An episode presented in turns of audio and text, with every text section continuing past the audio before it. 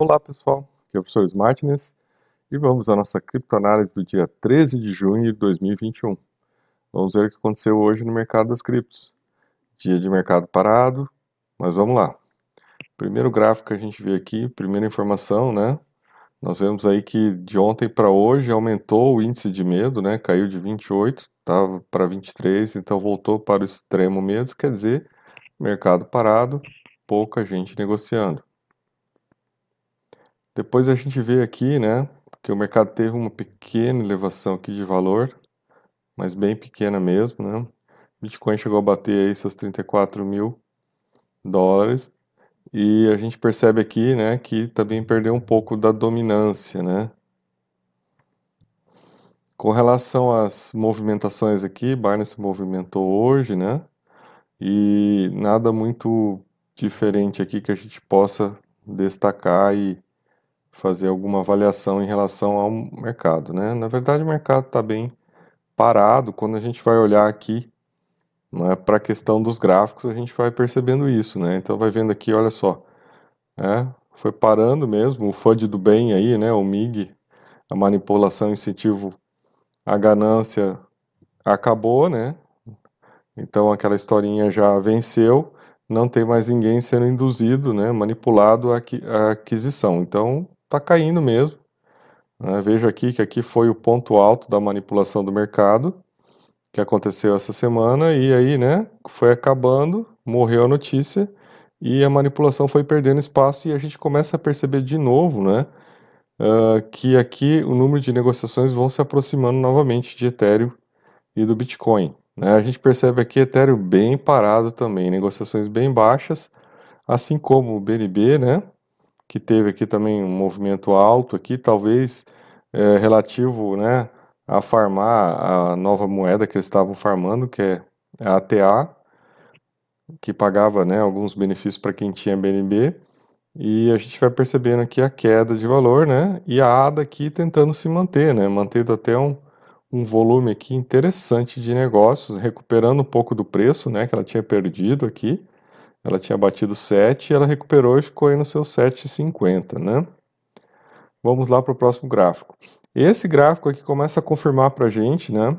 Apesar do aumento de novas carte de carteiras ativas, né? A gente percebe aqui um aumento de 12% nas carteiras ativas, a gente percebe aqui que os, né, as, os, as pequenas sardinhas aí que compraram a manipulação, né? E compraram a manipulação e compraram bitcoins né, nessa última semana, pararam de comprar, e né, assim como as baleias estão aí né, numa fase estacionária e também as carteiras médias aí também estão paradas. Né? Todos os gráficos aqui indicam queda, né, queda de entrada de recursos, queda de né, retirada de recursos, queda de retirada de dinheiro das corretoras. Então a gente percebe que a gente está no movimento de baixa, né, de mercado parado. Uh, uma boa notícia que saiu hoje foi que se chegou ao consenso, né, nessa uh, quantidade mínima de consenso entre os mineradores de Bitcoin, para que se uh, colocasse em prática a nova atualização, né, um pequeno fork que vai ter e vai ser colocado em atuação a partir de novembro, né. Então ele chama Taproot, né, e terá algum impacto tanto na queda do preço das taxas de negociação, como também um impacto na segurança da privacidade né, nos usuários. Isso é uma boa notícia em relação ao Bitcoin. Né? Toda mudança e melhorias de tecnologia né, que venha a transformar as criptomoedas em algo mais útil, mais estável, mais seguro, ela é bem-vinda. Né? Então, neste ponto aqui, a gente vê uma evolução da tecnologia e isso tem que ser ressaltado.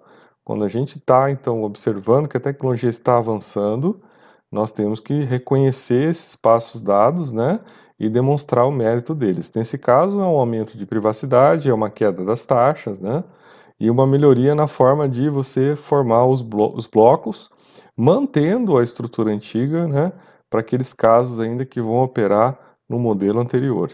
Então, isso é uma boa notícia. Uh, aqui a gente vê né, uma confirmação do, da notícia de que a China realmente né, está provocando a queda na mineração, né? Está agora aqui é, determinando que até final de junho mais uma região pare de operar. E tudo tem a ver, pelo visto, né, com a questão não só do yuan digital, né, da blockchain, da implantação da blockchain do yuan digital, mas também com as questões relativas a o impacto climático causado né, pelos mineradores na China. Então é um dado interessante aqui que agora está confirmado e é um dado que havia sido negado por todos os influencers, né? Então todos os influencers, quando a China começou a fazer essa manobra, todos eles negaram, dizendo que a China sempre fazia isso, que né, não ia acontecer nada, e né, depois ficaram bem quietinhos, não tocaram mais no assunto, né? Fizeram que não era mais com eles, mas aí né, a gente tem uma informação aqui com, com dados mostrando que realmente né, as taxas de, de rate de, minera, de, de hash, né, o, o hash de mineração caiu bastante.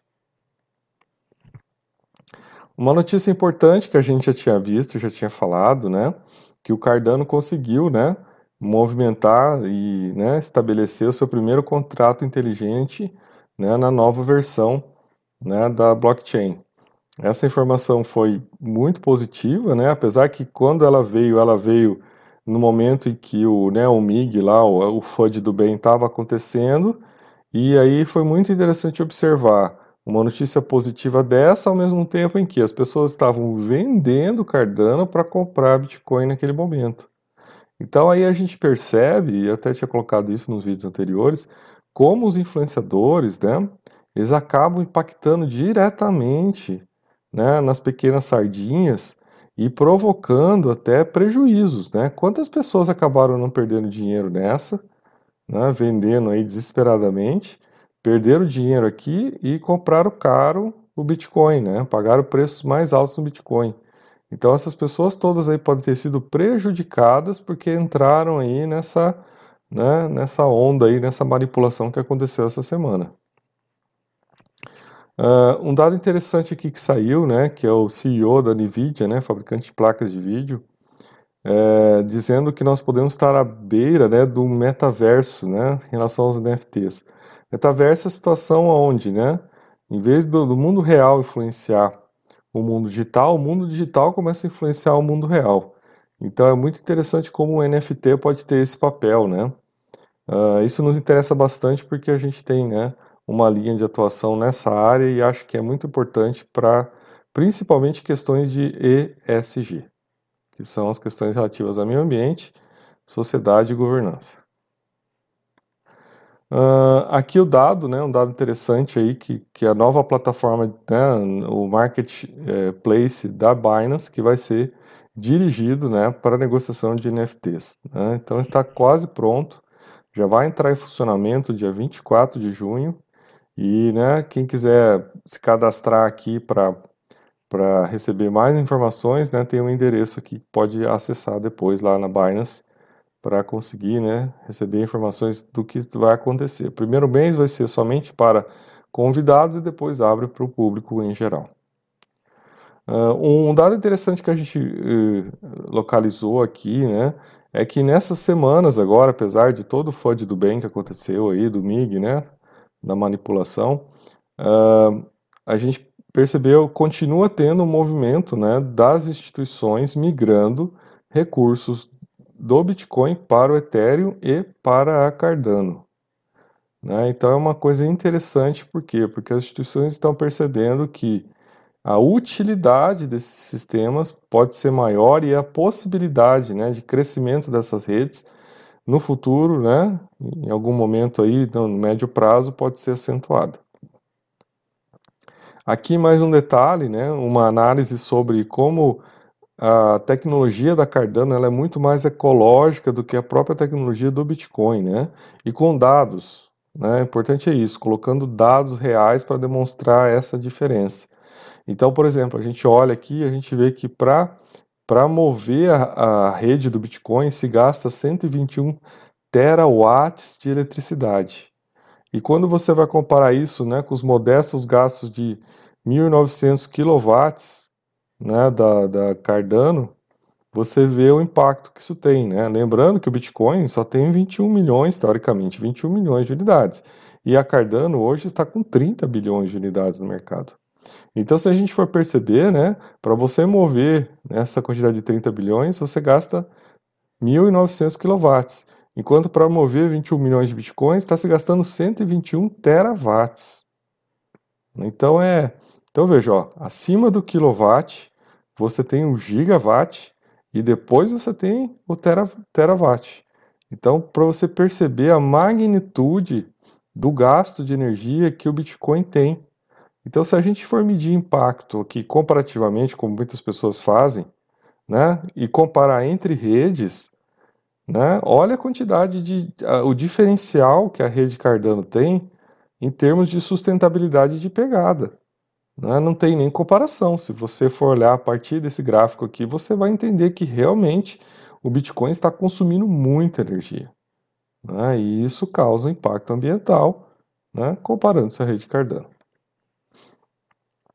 Aí aqui uma, uma análise que eu achei bem interessante, né, que saiu aqui no Cointelegraph, que, olha só, né, pessoal, até a vovó estava otimista com o Bitcoin em abril, mas a análise do ciclo do mercado mostra que já é hora de realizar o lucro. Então está demonstrando o seguinte, né, que já era hora de realizar o lucro. Estava demonstrando o seguinte, né, e isso acontece em todo mercado, né, e até depois aqui nesse artigo fala sobre isso. Todo mercado, né, tem um ciclo, né?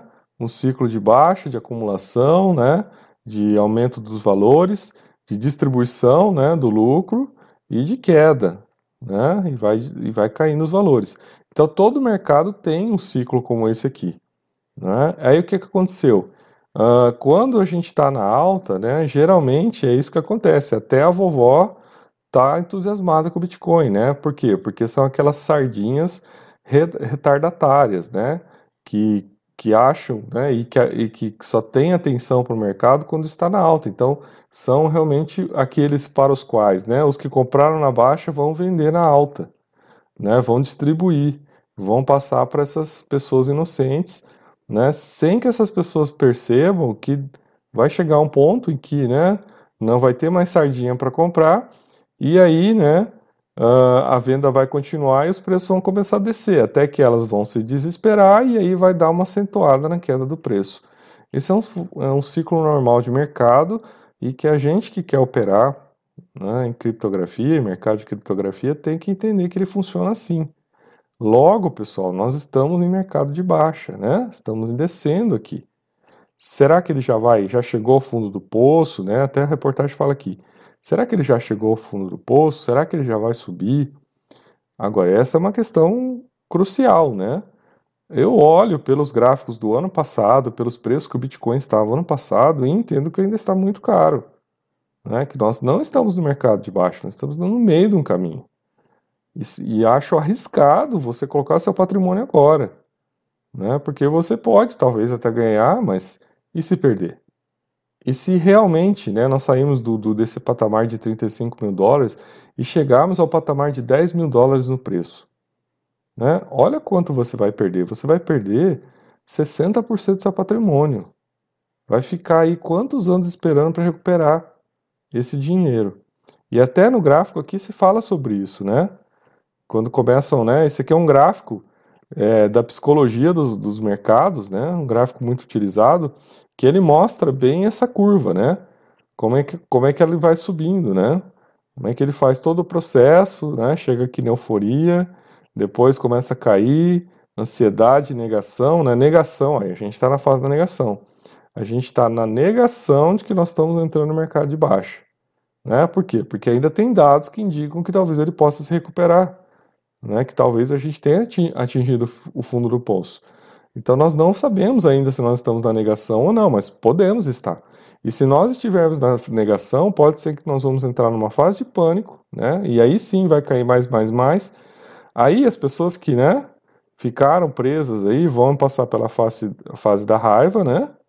E depois a fase da depressão, né? Quando veem que realmente o mercado não se recupera e que elas perderam dinheiro, né? Que o dinheiro ficou preso ali, elas vão vender por uma perda grande, né? Imagina você perder 60% do seu patrimônio. Até que o mercado vai começar um novo ciclo de alta, né? Lá na frente, isso aí, né? Dependendo do tempo, pode durar um ano, né? seis meses, e aí tudo é tudo incerto porque a gente está vivendo um momento de pandemia, então a gente não dá para saber né, qualificar isso a partir das ocorrências passadas, né? Mas é esse gráfico aqui é aplicável a qualquer situação. E aí, pessoal, terminamos hoje aqui o nosso é, review analítico do dia, né, com alguma informação, hoje com algumas informações mais positivas, mas recomendando atenção, né, e cuidado se você for entrar no mercado de criptomoedas agora. Então, sou o professor Martins e até o nosso próximo vídeo.